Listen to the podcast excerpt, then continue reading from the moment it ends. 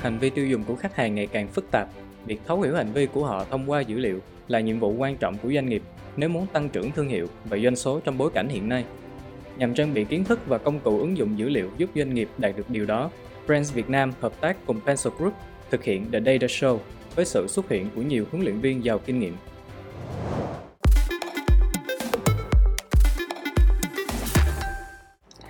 Chào mừng các bạn đến với à, bài thứ sáu và cũng là bài cuối cùng của mùa 2 này của chúng ta. À, chúng ta đã học những cái kiến thức, những cái tư duy và công cụ để có thể chuyển đổi từ khách hàng à, tàng hình thành khách hàng hữu hình, chuyển đổi được dò hàng bỏ rơi thành tiền mặt. À, và cái bài thứ sáu này sẽ chủ đề của chúng ta sẽ nói về việc à, hình thành một cái quy trình tự động để tối ưu khách hàng hôm nay thì em có thể chia sẻ với anh Huy về cái quy trình mà nó có thể là em nghĩ là về mặt mindset ờ, rất là nhiều. Vì vì cái này á, thực tế là trong nhiều doanh nghiệp và cũng như là trong nhiều cái công ty khác nhau thì họ cũng đã có cái cơ bản rồi. Hoặc là có nhưng mà chưa có rõ ràng.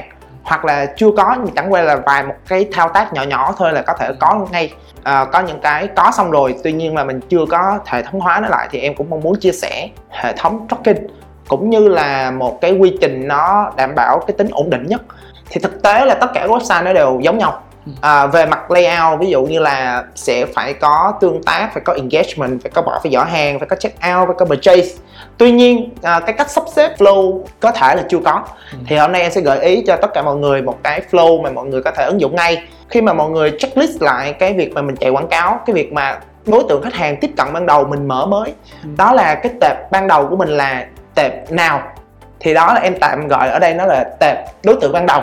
Thì em sẽ không khuyến khích cho phía nhân viên bên em ừ. tại vì nó sẽ làm ra nó là một cái biến sinh ra cái chuyện là biến thiên trong cái đối tượng khách hàng đầu vào. Cái thứ hai là em sẽ tập trung vào cái tệp đó là đối tượng mà mình có thể chạy awareness cho những cái người mới nhưng mà họ thực sự là những người tiềm năng nhất. Và nó sẽ là một cái cơ chế uh, tuần hoàn thì đây là cái mô hình mà em nghĩ là em đang áp dụng được vài năm gần đây ừ. nó làm cho cái chi phí quảng cáo cho doanh thu của em thay vì nó sẽ là lên xuống thất thường thì nó sẽ là một cái hàng số ừ.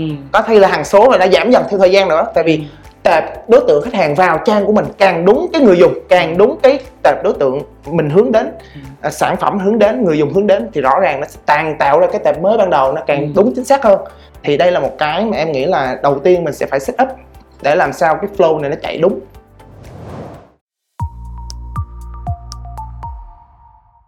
hồi nãy giờ mình cũng có tổng hợp lại căn bản nhất để mà có thể làm ra được một cái quy trình. Ví dụ như là đầu tiên thì mình sẽ nói là ngân sách theo giai đoạn. Hai là xây dựng và tích lũy dữ liệu khách hàng thêm. Anh thấy rồi đó có nghĩa là cái hoạt động mà tích lũy thêm dữ liệu người khách hàng tiềm năng thì chắc chắn là phải có rồi. Tại vì đây là cái cơ sở cho những cái chiến dịch mới hoặc là mình có thể khai thác vào các cái thời điểm phù hợp hơn với từng sản phẩm. Cũng như là mình có cái cơ sở để mình có thể lúc online lên ừ. để bắt đầu mình đưa cái người dùng mới vào cái suối của mình nó lúc nào nó cũng sẽ là cái suối tốt nhất ừ. quan trọng không kém trong cái việc mà chuyển đổi cái giỏ hàng đó là sáng tạo và xây dựng nội dung phù hợp theo từng giai đoạn và hai cái yếu tố cuối cùng đó là thời gian theo đuổi khách hàng và đánh giá chỉ số quảng cáo theo từng giai đoạn. Và đây là năm cái yếu tố mà em nghĩ là em đặt ra các cái tiêu đề mà khi mà mình làm thì mình luôn lưu tâm và đặt ra cái cái cái hướng để mà cho mọi người có thể phát triển cái việc mà chuyển đổi cái dữ liệu trong cái doanh nghiệp của mình. Và ngoài ra nữa thì nó cũng là có một cái sơ đồ để mà mọi người làm tuần hoàn trong quá trình mình làm à, việc tracking lấy dữ liệu làm nội dung cho nó phân bổ ngân sách. Ví dụ như là research uh, chắc chắn rồi. Anh khi mà làm, bắt đầu với một cái chiến dịch thì mình phải là ngon phân bổ budget, làm research, làm product audience. Thì đây là những cái hoạt động thường niên của một doanh nghiệp rồi. Tuy nhiên thì tới bắt đầu mình sẽ làm content để mà mix cho những cái nội dung đấy.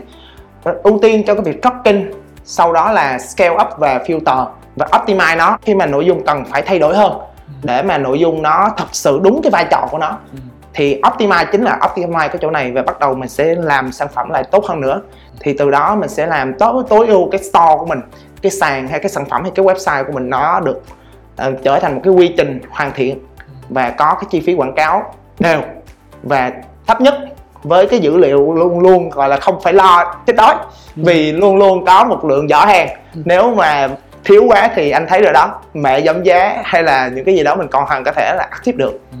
cảm ơn tâm rất là cảm ơn tâm về những chia sẻ vừa rồi thế là chúng ta đã đi cùng với nhau trên à, một cái hành trình cùng nhận diện và chuyển đổi các khách hàng tàng hình.